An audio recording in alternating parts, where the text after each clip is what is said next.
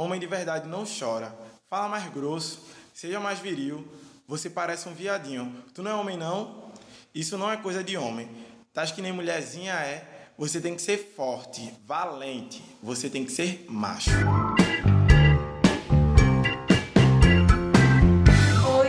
Sou a Helena Oliveira. E eu sou Zé Vitor. E nós fazemos o Janelas Podcast, um espaço aberto para todas as perspectivas. E hoje a gente vai estar falando sobre masculinidade tóxica. 75% dos homens nunca ouviram falar em masculinidade tóxica. Os homens se suicidam quatro vezes mais que mulheres no Brasil. O Brasil é o quinto maior na taxa de feminicídio. 83% das crianças de até 4 anos têm como primeiro responsável mulheres. E para falar sobre isso, a gente trouxe Vinícius Nascimento e Kennedy Farias. Fala aí, Vinícius, um pouquinho de tu. Olá, tudo bem? É um prazer estar aqui. Meu nome é Vinícius, eu tenho 24 anos, estou finalizando agora a graduação em Direito. É uma honra estar aqui porque é um tema bastante, bastante perspicaz para a sociedade atual, né? que mexe com muitas coisas. Sou ativista em cidadania e direitos humanos, é, sou mediador também, então isso mexe muito com questões que eu lido no cotidiano, que eu acho que é a humanidade, que é o diálogo, que é uma perspectiva de cultura que não se enquadra dentro da masculinidade tóxica, né? Além das minhas vivências, que eu, além de agarrar todas essas questões, eu sou um homem negro, gay, de periferia, que também tem uma vivência mais de, de violência. E vai ser uma honra para poder trazer essa perspectiva aqui e conversar mais com vocês sobre. É, então, meu nome é Kennedy, eu sou graduando em Direito. Maravilhoso! Sou pesquisador do grupo Asa Branca de Criminologia, é, mediador também humanista, ativista de direitos humanos e de minorias, né? Estou aqui para conversar um pouco com vocês sobre minhas vivências e experiências, né? Também como um homem negro gay, periférico, e pra gente conversar um pouco sobre, sobre tudo isso, né? Então, gente, a gente separou aqui algumas perguntas para fazer para vocês, para a gente conseguir dar andamento né, ao debate. Mas eu gostaria de iniciar essa conversa é, fazendo algumas perguntas para as pessoas que estão aí nos ouvindo, né? Pegando ônibus, lavando os pratos, não sei, ouvindo o nosso programa. Primeiro, para os homens, quem são suas referências masculinas? Segundo, você, homem, tem algum amigo para desabafar sobre as suas fragilidades? E terceiro, o que seria ser homem? E tipo, a gente tá aqui agora discutindo sobre masculinidade e poucas vezes a gente para para discutir o que seria ser homem. Coincidentemente, os dois homens que estão aqui na mesa são dois homens negros e eu trago aqui a referência teórica de Francis Fanon, que é um teórico negro e que basicamente escreveu a Bíblia para quem estuda a raça, que é Peles Negras, Máscaras Brancas. E ele já inicia o debate dizendo que o homem negro não é homem, porque é, não, não é homem porque ele é um homem negro, ou seja, ele já é caracterizado por aquilo que está no seu exterior. Exato. Que é. Não tem como falar sobre masculinidade, sobre masculinidade negra, sobre o homem negro, sem falar de violência, porque o homem negro ele está constantemente rodeado por violência, está constantemente, enfim, sendo violado pelo Estado, através da polícia, através da falta de políticas públicas, etc. E aí, eu gostaria de iniciar essa discussão aqui com vocês, é, perguntando para vocês que estão aqui, quem são as suas referências de masculinidade? Quem foram durante a infância de vocês, toda a construção da história de vocês?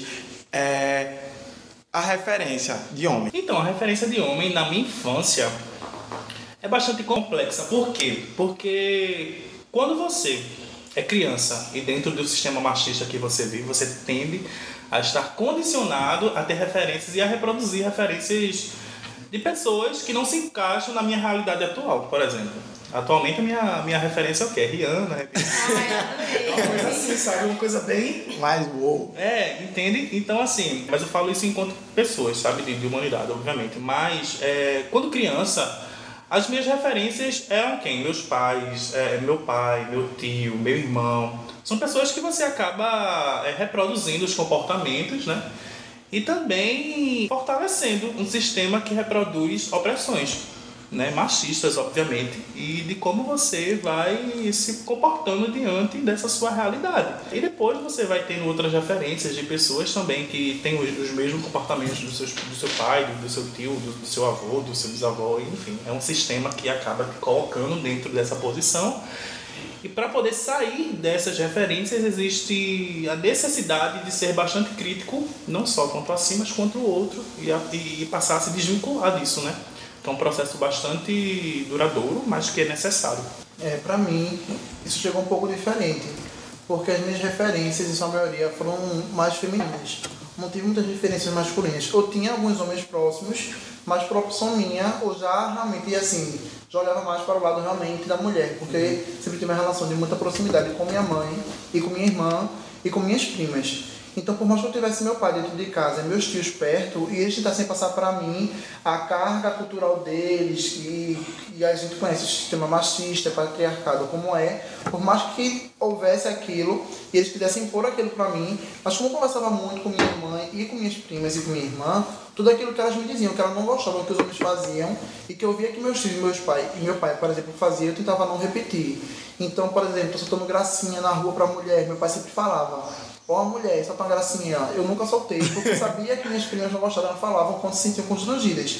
Então, assim, uma referência masculina poderia dizer que meu pai, mas assim, minhas bases mesmo foram mais de mulheres. Ainda bem. Né? Graças a Deus. É, é, é, muito legal trazer isso, porque você, na, a sua criação enquanto homem é baseada nisso, né? Eles te ensinam isso. A gente vê, homem não pode chorar, homem não demonstra sentimento, tu não tá, tá brincando com a tua menina, tá fazendo o que aí? Meu irmão sempre foi muito mais, brincava muito mais comigo, com a minha irmã, do que com outras meninas.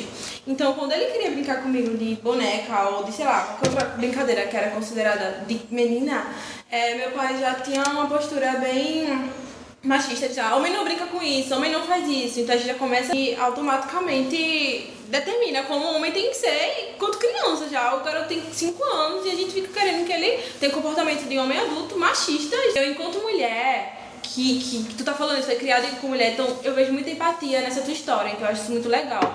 A gente já criar meninos que se coloquem no lugar de mulheres, em como elas se sentem, e imagina a gente criar cada vez mais meninos assim, sabe? Como é que ele vai crescer, com o pensamento que ele vai crescer. Sim, com certeza. E essa questão que tu fala era muito presente, porque foi algo que eu sempre ouvi muito. Tava brincando com minhas primas, não podia, tem que brincar escondido. Porque se meu pai disse, aí menino não brinca com menina, menino não fica brincando de futebol, eu queria brincar de queimado. É, e em várias outras coisas, quando eu estava falando com a voz mais fina, em, grossa voz, que eu tenho que ter voz grossa. É, um episódio muito marcante para mim, por exemplo, foi quando eu e minha irmã, e minha irmã, no dia dos pais, escrevemos uma carta para meu pai, cada um, né? Isso na escola, que todo dia dos pais e dia das mães, geralmente as escolas fazem isso. E aí chegamos eu e minha irmã em casa, cada um com sua carta para entregar. Meu pai recebeu da minha irmã e a minha ele rasgou porque ele disse que homem não escreve carta, isso é coisa de gay, isso é coisa de frango e ele não, não aceitaria. Rasgou minha carta e jogou fora. Isso assim, foi um episódio muito marcante para mim e de como você vê como o machismo prejudica, né? Inclusive os homens. A relação entre, entre os próprios homens, né? Eu me identifiquei muito com a fala de Kennedy, porque eu é, também tive como minhas primeiras referências, como a maioria do Brasil, infelizmente, né? 83% das crianças até 4 anos tem como primeira referência assim, de, de responsabilidade e criação as mulheres. Eu é, cresci sem um pai dentro de casa e tipo cresci com a minha mãe, com minha avó e minhas tias. Então eu acredito realmente que isso teve muita importância no meu processo de realmente de empatia, de me colocar no lugar das mulheres, de não reproduzir determinadas violências, assim, né? De todas as que eu reproduzi, as que eu tenho tentado parar de reproduzir, muitas eu não cometi exatamente por estar nesse lugar de, de quem convivia diariamente, quem estava mais próximo da vítima, né? De quem sofre diretamente a violência. Sim, com certeza. Agora, algo que está bastante presente diante desse contexto é, na infância, principalmente, é, é de como a violência ela sempre se mostra presente nas atitudes de homens que são ou deveriam ser a nossa referência, sabe? E como a violência ela está atrelada também a outras questões a parte de, de, de, do ser homem, como a homofobia, a misoginia, o machismo. Porque, assim como o Kennedy também, eu passei por um processo de violência durante a infância, porque eu sempre fui um homem afeminado. E o feminino dentro da sociedade, quando está atrelado ao homem, é visto de uma maneira negativa. E você consegue notar não só a misoginia de depreciar todos os comportamentos femininos, feminino, como se fosse é, aquela, aquele reforço de inferiorizar aquele comportamento já que ele está sempre ou deve ser atrelado à mulher, e de como o homem ele se atribui da violência para poder exercer um padrão que deve ser reproduzido. Então, é, quando eu era criança também, eu sempre amava brincar de, de boneca também, com as, com as, minhas primas também lá, é, de vôlei, tudo que era associado à mulher. Entende? De como o, os homens se comportam nessa, né, de, diante desse cenário. É, normalmente através de ameaça, de, de, de, de bater mesmo, da violência física ou da violência psíquica ou até moral mesmo. E você vai crescendo acreditando que aquilo que você faz é errado de alguma maneira. Porque há essa reprodução, há esse reforço de outras pessoas que reproduzem essa masculinidade tóxica, né? Justamente pelo não reconhecimento não só de si, mas de, de você se desvincular de, de uma conduta que acaba ferindo outras pessoas, inclusive a si mesmo, de maneira direta ou indireta aí, sabe? Porque não falar sobre os seus sentimentos acaba fazendo com que você entre, que vai ser um, abordado, acredito, posteriormente, na, na, nessa, nessa solidão que o homem acaba enfrentando. Porque você acaba atrelando o diálogo sempre à mulher, o sentimento sempre à mulher, o fato de você conversar sobre algo que lhe angustia sempre a mulher, pode ser atrelado à questão mais humana possível de como você lida com perspectivas de vida, de como você é, é corrobora diante de um sistema que, que pode, ser, pode ser bastante prejudicial para a sua saúde física, para a sua saúde moral, para a sua saúde psíquica, basicamente é sempre atrelado à mulher, porque é a mulher que tem que, que ouvir, é a mulher que tem que chorar, é a mulher que tem que falar, é a mulher que tem que entender, que tem que ser compreensiva. Eu só vou gritar, mandar e você vai ter que obedecer porque você tem pinto nas pernas e é assim que tem que ser. É o sexo frágil, né? A gente Exato. é denominado como isso. A gente é inferior. Qualquer homem que chore vai ser atrelado a inferior, a fraqueza, a qualquer coisa. Sendo que, na verdade, ser sensível, ser frágil é, isso não demonstra nada. Você é uma pessoa humano, que né? sente. Você é, é uma pessoa ali. Você não é só uma capa, um homem, uma masculinidade, não. Você é uma pessoa. Você tem sentimentos. Você tem que demonstrar e compartilhar e dizer como se sente. Tudo isso é que, tipo, 95% da, do número de, das causas de homicídio no mundo é causada por homens. 95% no mundo todo. Uhum. Ou seja, a violência faz parte da construção do homem. Sim. É como se ele só fosse homem se ele tivesse esse tipo de atitude, fosse autoritário, fosse é, agressivo, violento. É a gente vê essa coisa, dessa cultura mesmo na infância, exatamente. Ah. Que a, o menino precisa brigar. Ele, é, parece que é fomentado. Se chegar em casa é, apanhado. É fomentado, parece não, isso é fomentado. Eu sempre ouvi quando era criança criança. Se alguém falar desaforo pra você, não leva desaforo pra casa não. E se chegar em casa apanhado, leva outra pizza Vai quando chegar. Mas eu acho uma colocação que eu queria fazer aqui, que eu acho importante, é a gente também não demonizar esses pais. A gente pensar que eles também são vítimas do processo, porque eles também passaram por isso. Exato. Na cabeça deles, quando eles fazem, estão fazendo isso com os filhos, e quando meu pai fez comigo, na cabeça dele ele não estava fazendo porque eu quero ferir ele, eu quero que ele seja quero que ele fique mal. Na cabeça dele, ele, tá, ele está contribuindo de uma forma positiva para o crescimento daquela criança, ensinando a ser homem. Eu estou ensinando meu filho a ser homem, ser homem é ser bruto, ser homem é não demonstrar sentimento, ser homem é não chorar. E eu preciso ensinar ele a ser assim, porque o mundo quer que ele seja assim, se ele não for assim, ele vai sofrer. Eu tenho, eu tenho essa leitura também da, da problemática. Isso só demonstra o quanto que esses homens e o quanto que, né, todos nós terminamos sendo, sendo vítima disso tudo. Do quanto que o machismo é essa estrutura que violenta as mulheres e que também violenta os homens. A partir do momento em que o homem ele é posto nessa condição de ser indestrutível. E aí, tipo, isso vai desaguar em diversas questões, como essa solidão, né? Assim, do homem não conseguir é, conversar com outras pessoas, dizer o que está sentindo, ter que sempre estar bem na sociedade, porque assim, nunca pode ter problema dentro de casa, não pode estar preocupado com seu relacionamento, de que, meu Deus, não pode achar que vai perder a sua esposa, sua companheira, não pode ficar se perder o emprego. Meu Deus do céu, a família tem que ficar tranquila, ele tem que ser o, o provedor. o provedor e aí tem, tem pai que se desespera porque, tipo, aí vai perder o emprego, aí o humor muda totalmente, aí se estressa e tal, e termina acontecendo que puxa para ele toda essa carga de responsabilidade porque o machismo e essa masculinidade tóxica traz isso e ele termina não tendo onde desaguar. sabe? E aí a gente vê os altos índices de violência doméstica.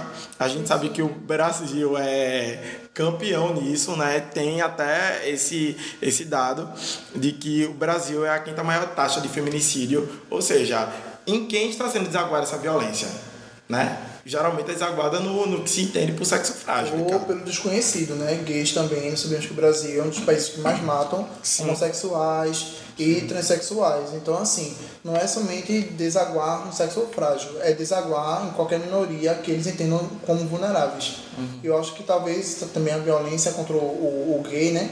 Tá até atrelada à questão de, porra, tu é ser homem. Ser homem é uma situação de privilégio para querer se parecer mais com uma mulher que é entendido como esse sexo frágil, não que o seja, mas no entendimento deles. Então acho que também vem até nessa questão, né? E muitas vezes até neles mesmos. A taxa de suicídio é muito alta entre homens. É, eles acabam se matando justamente porque você não tem com quem compartilhar. Se você compartilhar, você vai ser taxado de, de fraco. É, existe uma carga negativa enorme em cima do homem se ele estiver colocando pra fora. É, é muito fácil isso. Se você pensar em quantos homens chegam pra você e falar, poxa, eu tô me sentindo tão mal hoje, poxa, é, aconteceu isso, isso, aquilo, outro, você não compartilha assim, é, fracassos. O homem tem que estar sempre muito bem. É, é, muito difícil isso, porque tanto como mulher quanto homem, você tem que estar compartilhando. A gente, tem, a gente passa pelo setembro amarelo agora. Então é importante ter esse espaço propício a isso. Homens e mulheres se matam no Brasil e a gente precisa estar aberto, precisa escutar, precisa é, entender se colocar no lugar dessa pessoa. Eu sinto que as mulheres ainda têm mais esse espaço de essa abertura para falar sobre isso, né? Eu, eu, quanto na minha experiência quanto homem, desde a minha infância, né, sempre fui uma criança um pouco mais sensível, né, e ter sido criado por mulheres, etc.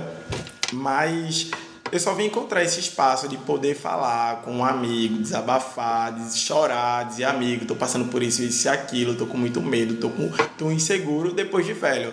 Depois que eu vim compreender que, enfim, eu não precisava guardar tudo aquilo para mim. E que, tipo, outra pessoa podia me ouvir, se identificar, e que, tipo, eu não precisava morrer porque o homem é posto nessa condição de não cuidado. Exato. Porque ele é quem cuida, teoricamente. Ele tem que gerir e cuidar da família.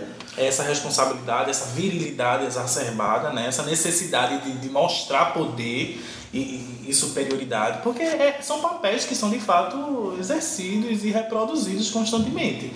Então, qualquer qualquer ato, qualquer posição que coloque esse homem que se vê na necessidade de estar numa posição de superioridade em todos os espaços que ele ocupe, que possa vir a, a, a condicioná-lo a, a um cuidado externo, a uma situação de fragilidade, a tudo que o condicione a, a necessitar de outro já, já perde a noção que ele tem do que é ser homem, do que é ser másculo, do que é, né, do que é ter um poder sobre si e sobre o outro. Como vocês sentem que essa interseção de violência chega até vocês? Veja só, diante da sociedade a gente também tem que, tem que ficar atento muito à questão, acredito, da, da hipersexualização e de como os nossos corpos eles são lidos e de como a gente vai se comportando dentro desse cenário, né? Porque não só essa necessidade que é, que é colocada internamente, né? E reproduzida pelos homens, de você ser viril, de você estar sempre posto para transar com qualquer pessoa a qualquer momento, porque tenho que ser, né? Não pode Pica, negar não sexo, posso negar né? sexo. Tem que estar sempre pronto para ataque, né? Ô, meu amor, tá entendendo?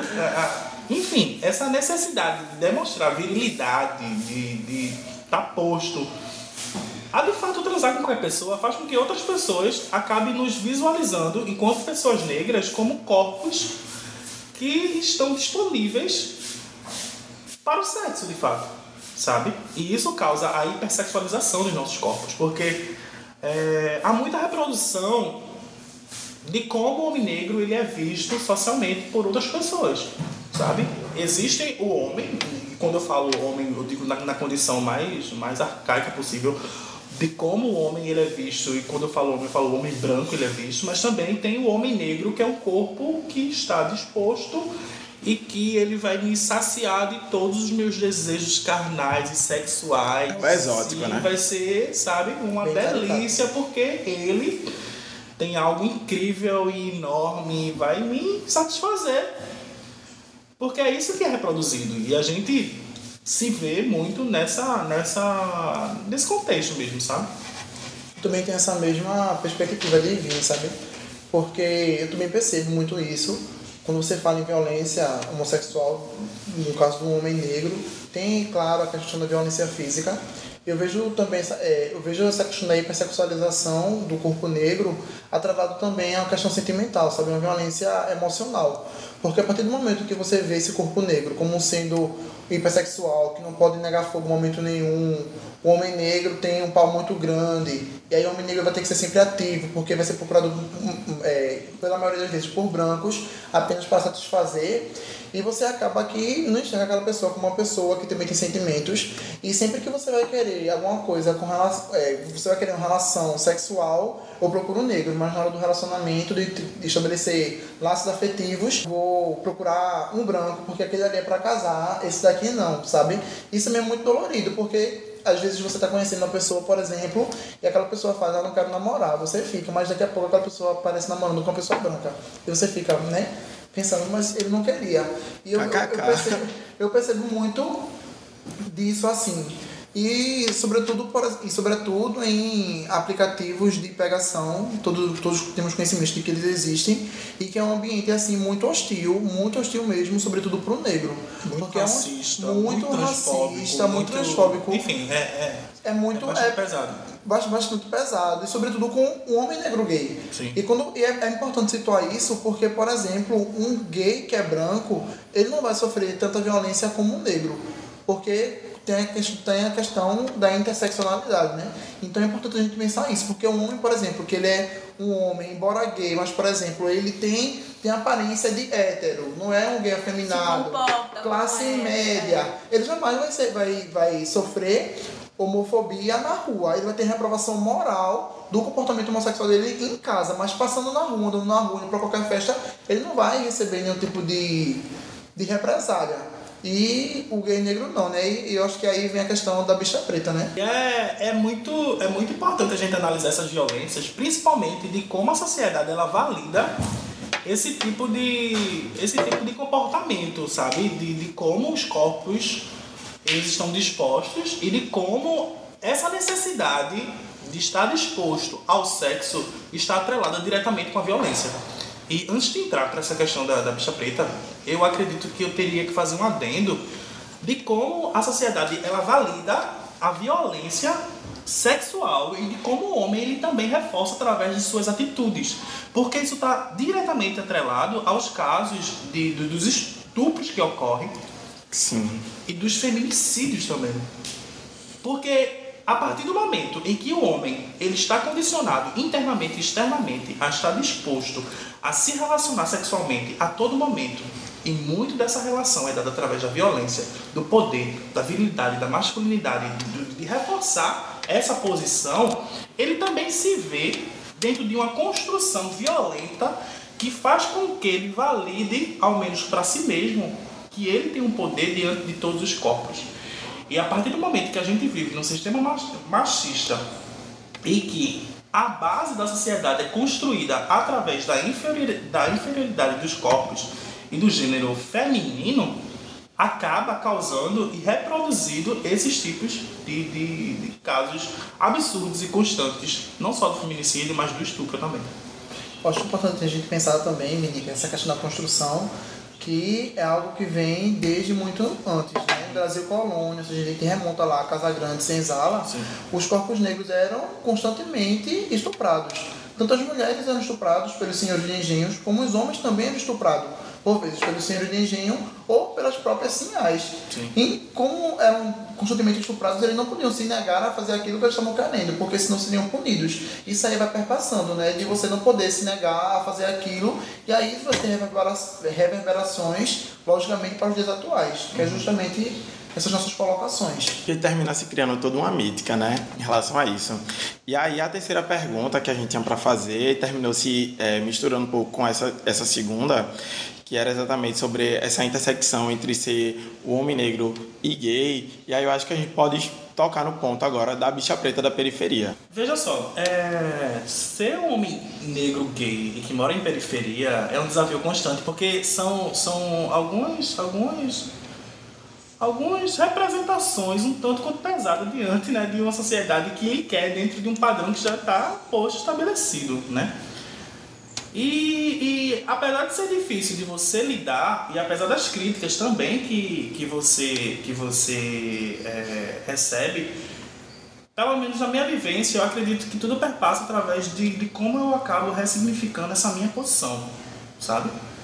Porque existem também muitas pessoas que acabam adoecendo diante desse cenário, muitas pessoas que acabam sofrendo é, a própria homofobia, e a própria transfobia, que é bastante violenta, que bastante, bastante crítica dentro das comunidades, fora das comunidades, sabe? Mas, pelo menos diante da minha vivência, eu acabo ressignificando muito a minha, a minha condição de homem negro é, que, que mora em periferia, me colocando diante de todos os tipos de violência para poder conversar mesmo, para poder peitar mesmo, para poder dialogar e para poder mostrar que essas perspectivas são erradas são violentas e que devem ser de fato modificadas, sabe?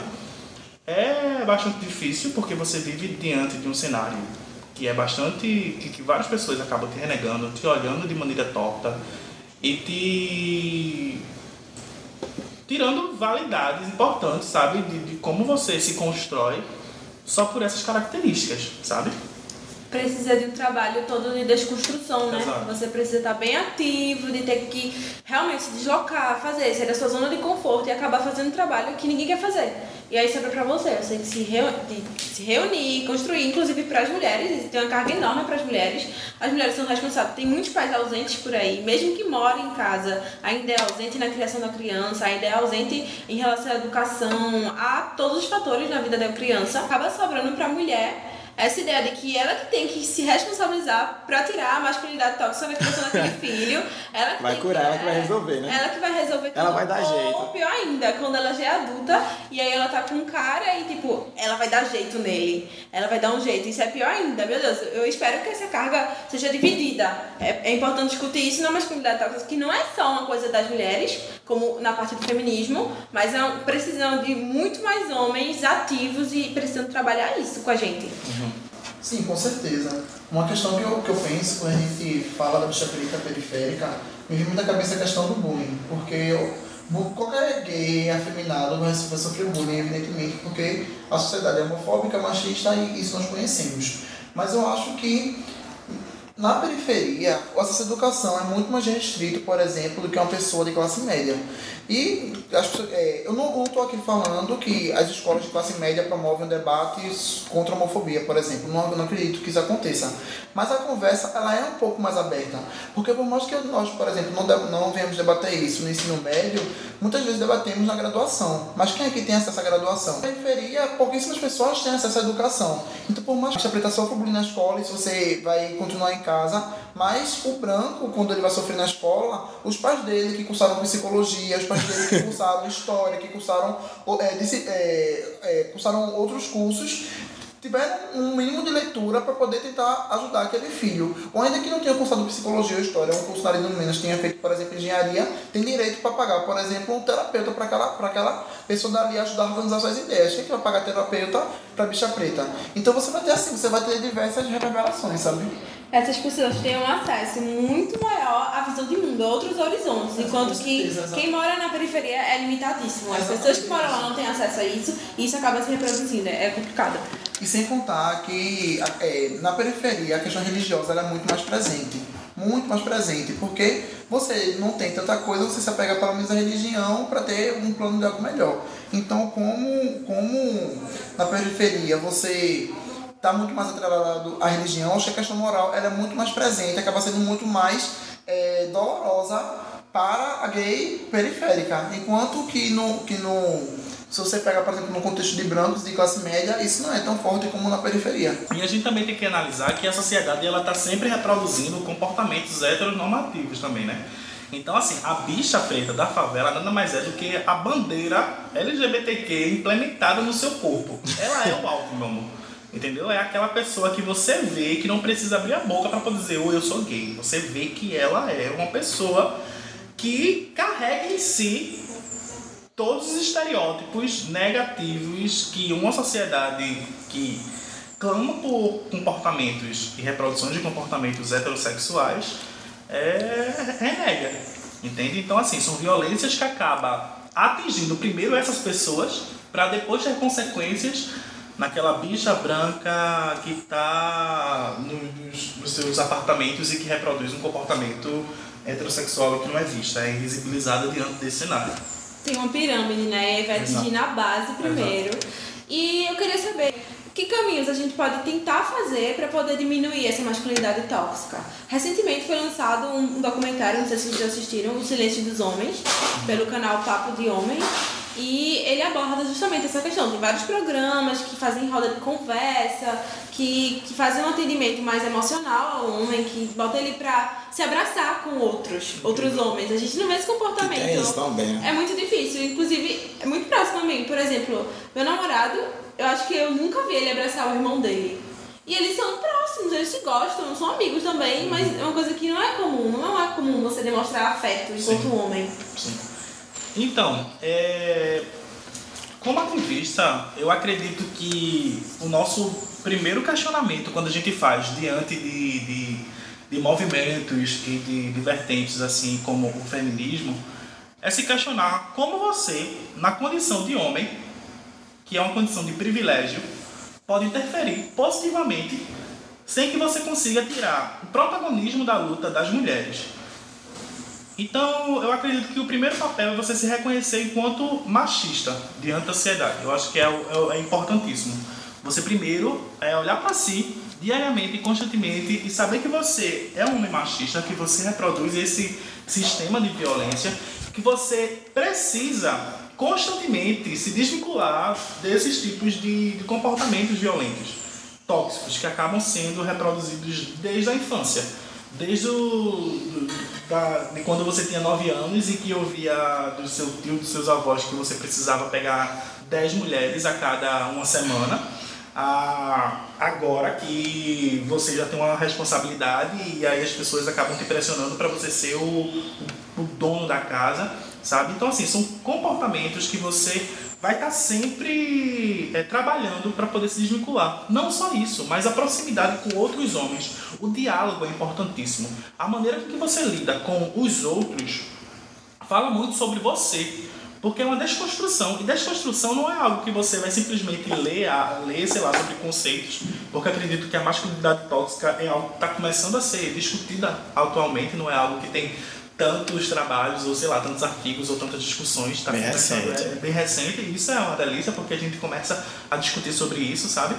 E aí a gente começa a criar esses canais de diálogos mesmo, de como, de como o outro se sente, sabe? Fazer ouvir, fazer falar é importantíssimo, porque a gente quebra a violência e aí a gente parte para uma mudança de perspectiva, eu acredito que até cultural, sabe?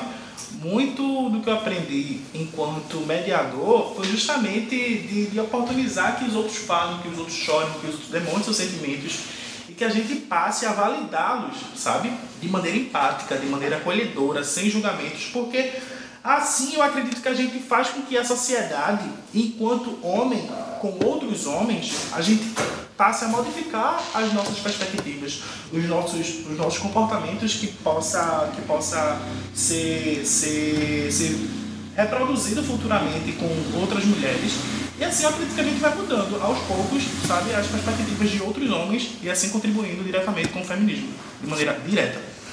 Eu acho que uma saída para a gente conseguir vencer, né, isso daí é o diálogo. Eu acho que o diálogo, a educação, ela é uma chave, assim, é uma libertadora. E que eu acho que é através, sem, sem isso a gente não consegue inicialmente. Porque eu acredito sim que nós precisamos ser empáticos com outros, isso é fundamental, com certeza. Mas eu acho que muito dificilmente um hétero ele vai conseguir sentir essa empatia, porque querendo ou não, ele é universalizado. Ele é universalizado, então isso não é um problema, por exemplo, que vai atingir ele, sabe? É importante ser empático, mas é importante primeiro promover o diálogo, mostrar que nós estamos sofrendo com isso e que eles também sofrem com isso. E através disso é viver, poxa, eu também tô sofrendo e tal. E promovendo diálogos através disso, né? Eu acho que esse, esse, essa atitude do homem, ele se enxergar quanto vítima, é, é algo que, enfim, é libertadora.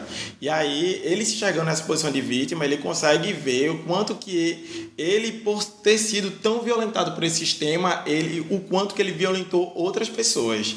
E aí, outras pessoas, sejam as mulheres, sejam os gays, sejam os transexuais, enfim, é, seja toda, todo, todo esse público de opressões que esse homem, exatamente por ele ter sido universalizado, ele não enxergava. Não se enxergava quanto, quanto agressor e nem quanto vítima, sabe? Porque ele é o que é e os outros são os outros. Ele quem taxa os outros. Uma posição sempre alheia, né? Como não faz parte do dia, dele, do dia a dia dele, como ele nunca sofreu por isso, ou ele não enxerga, é uma coisa invisível a ele. Então, como é que ele vai começar a se importar se isso não afeta, não afeta ele, assim, teoricamente falando, porque afeta sim, quando ele não diz como ele está sentindo, como ele passou uma semana inteira, às vezes calado, sem dizer o que está acontecendo, isso afeta ele, é, emocionalmente falando. Então, para poder chegar até ele, vai ter que ser um trabalho muito grande de as pessoas que sofrem. Acaba sobrando mais uma vez trabalho pra gente que tá lá, fazendo a reconstrução da sociedade, repensando, mas é o que, é o que tem que ser feito. Então, acho que é um caminho, né? A gente depende da gente, inclusive, mas tocar essas pessoas. Como tu falou, né? Não é nem que ele não, so, não sofra isso, ele só não enxerga que também sofre e é vítima disso. Isso é trabalho de formiguinha, não é algo que você vai criar uma grande palestra e vão vir vários homens ouvir sobre isso. Porque eles não querem ouvir sobre isso. Mas você vai ali, planta a sementinha, deixa um pouco atrás da orelha, e conversa com um, conversa com outro. Acho que o trabalho com as crianças também. Com certeza. O trabalho com, com as crianças. Ah, nesse documentário, é, O Silêncio dos Homens, eles mostram diversos trabalhos sociais que estão sendo desenvolvidos também dentro das escolas. A repercussão positiva que teve dentro da, dentro da escola e até do, do quanto que as meninas, é, alunas, sentiram que melhorou no relacionamento dos meninos entre os meninos e dos meninos para com elas. O fato apenas de sentar de conversar, de ouvir, de enfim, e de, de tentar aos poucos passar essa perspectiva crítica, ela já já revoluciona. Então, assim, acho que trabalho com as crianças e o outro trabalho que é o mais complicado é com, com os homens adultos e sobretudo com acho que o trabalho mais complicado com os homens adultos de periferia que enfim como gente falou aqui tem diversos fatores morais religiosos que estão incrustados aí nessa discussão e que realmente vedam com que é, qualquer tipo de, de violência esteja acontecendo. Esse homem está vendo. Ele não ele não consegue enxergar isso. E aí é extremamente complicado mas eu acredito que a esperança, né? O movimento feminista, ele foi precursor nessa discussão sobre masculinidade, né? elas começaram a discutir é, essa posição da, da mulher quanto vítima e através de, de toda essa, essa fomentação dessas discussões, é, os homens que estavam mais próximos começaram a se chegar nessa discussão também, né? Que é tipo aquela coisa que vários machos querendo discutir feminismo, mas nenhum macho discutindo masculinidade. E eu acho que foi extremamente positiva essa conversa de hoje, da gente sentar aqui, das pessoas que estão nos ouvindo e de próximas discussões que a gente pode vir a ter sobre o assunto, que os homens comecem, os homens militantes, né? Eu falo para vocês, eu tô falando, eu tô falando de mim também. feminista, ou aquele que não quer se reconhecer como um macho, o chernomacho, né? Os machos de Chernobyl. Comecem também a discutir, deixar as mulheres falar na, nas rodas delas sobre feminismo e vamos sentar e conversar sobre isso, ao invés de estar tá discutindo a, a, a, os assuntos que as mulheres já lutam há tanto tempo discutindo, né? Complicado. Uma coisa, a gente sempre fala muito que a masculinidade tóxica tá, é o comportamento e tal, mas não dá exemplos práticos do que é. Então, por exemplo, às vezes tem um prato sujo para lavar, você espera que alguém vá fazer. Não que você não faça, não, tudo bem, eu lavo o prato, eu sou homem e tal, mas eu lavo o prato. Ah. Mas você tem aquela necessidade de deixar pra mulher a responsabilidade dela ter que pensar sobre isso, ou de estar sempre é, fazendo um trabalho invisível e de graça, gerir, é, determinar, mediar, é pesado pra mulher. Então você tem que começar a repensar e tentar enxergar outras coisas que você às vezes nem passa pela sua cabeça. Até a questão do relacionamento mesmo. Até a questão de relacionamento. Tem um problema no relacionamento, se for depender de um homem, ele deixa para o universo resolver, mas não chega e sempre fala, enfrenta o problema. A gente precisa realmente enfrentar e, enquanto mulher, eu estou disposta a, a educar, a falar, a discutir. Convite realmente a todos os homens, e a, na verdade todo mundo está me ouvindo, mas principalmente os homens, a que são muitas vezes homens que têm acesso a a, a discussão, são homens que têm acesso à universidade, são homens que têm acesso, têm, têm acessos. Ao Spotify, ao Spotify. E a outros reprodutores de, de podcast. E que muitas vezes não é, se enxergam quanto vítimas, se enxergam quanto macho opressor e pedem desculpa, mas não fazem nada estão vendo ali até o, o pai mesmo dentro de casa, porque, enfim, para evitar conflitos, prefere não bater de frente, mas muitas vezes está lidando diariamente com vários machos tóxicos e não, não se dá o trabalho de sentar pro amigo e dizer: Macho, tu tá sendo tão tóxico, o nível de radiação aqui não tá nem, meu Deus do céu. Tá entendendo? Principalmente da gente, né? Porque assim, já é. Já é eu acho que trabalhoso a mulher diante de uma sociedade que, que acaba lidando constantemente, dia após dia, de sair de casa a ter responsabilidade com a casa, aí, aí para a esquina, começar com psiu-psiu e a lidar com o trabalho e com criança, e com o filho, com o futuro, e com o presente, e com o passado, e com o corpo, e com o estereótipo, com aquilo. E ainda tem que educar o macho. Tem que educar o macho, porque é, é outro peso, é outra carga, sabe?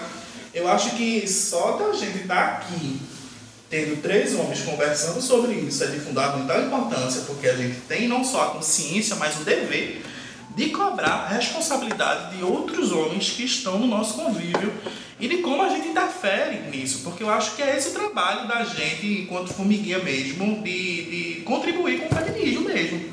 Sabe? Porque existem mulheres que já sabem que, que, que passam por violências já falam sobre as suas vivências diariamente. Eu acho que a gente, não só como papel de homem que reproduz, principalmente essas violências de uma maneira terrível, sabe? A gente tem esse papel, esse dever social de reparar e de modificar essa geração, mas principalmente a próxima geração, que eu acredito que vai ser uma geração mais consciente uma geração mais aberta ao diálogo, que tem uma perspectiva de mudança cultural e que a gente possa trazer uma equidade nos comportamentos, nas responsabilidades, nas ideias, no diálogo, em tudo. Acho que é isso, né? Aí queria agradecer a vocês por terem vindo, terem se deslocado, no sabe? Sábado. De Olinda, Sim. de Sítio dos Pintos ali. Meu Deus do céu, sei nem onde é. Mas vieram aqui no sábado sentar com a gente e se é, estarem também dispostos a conversar e se abrir também, porque falar sobre masculinidade negra, falar sobre a bicha preta da periferia também é falar sobre vocês. então eu gostaria muito de agradecer a vocês. É, digam aí as redes sociais de vocês para que as pessoas sigam bem muito. Então, é meninas, se vocês gostaram. Brincadeira. Então, gente, eu quero agradecer bastante o convite. Eu acho que esse tema é delícia de conversar, porque é uma coisa descontraída e que a gente pode conversar abertamente sobre, não há nenhum peso. Acho que aqui não há a necessidade da gente trazer, sabe, um, um, um discurso mais teórico e pesado. Janelas é aberto. Exatamente. E é isso, isso que é uma delícia, né? Porque eu também acompanho o programa e sou bastante fã, né? E não só do, meu amigo Zé, mas da Gelane também, são pessoas esclarecidas e é uma honra estar aqui. É, meu Instagram, pra quem quer seguir, manda um DM lá. Brincadeira, olha pra sexualização. é Vini Castelo, com três L's, arroba Vini Castelo. E é isto, um cheiro e obrigado. Eu também agradeço bastante o convite.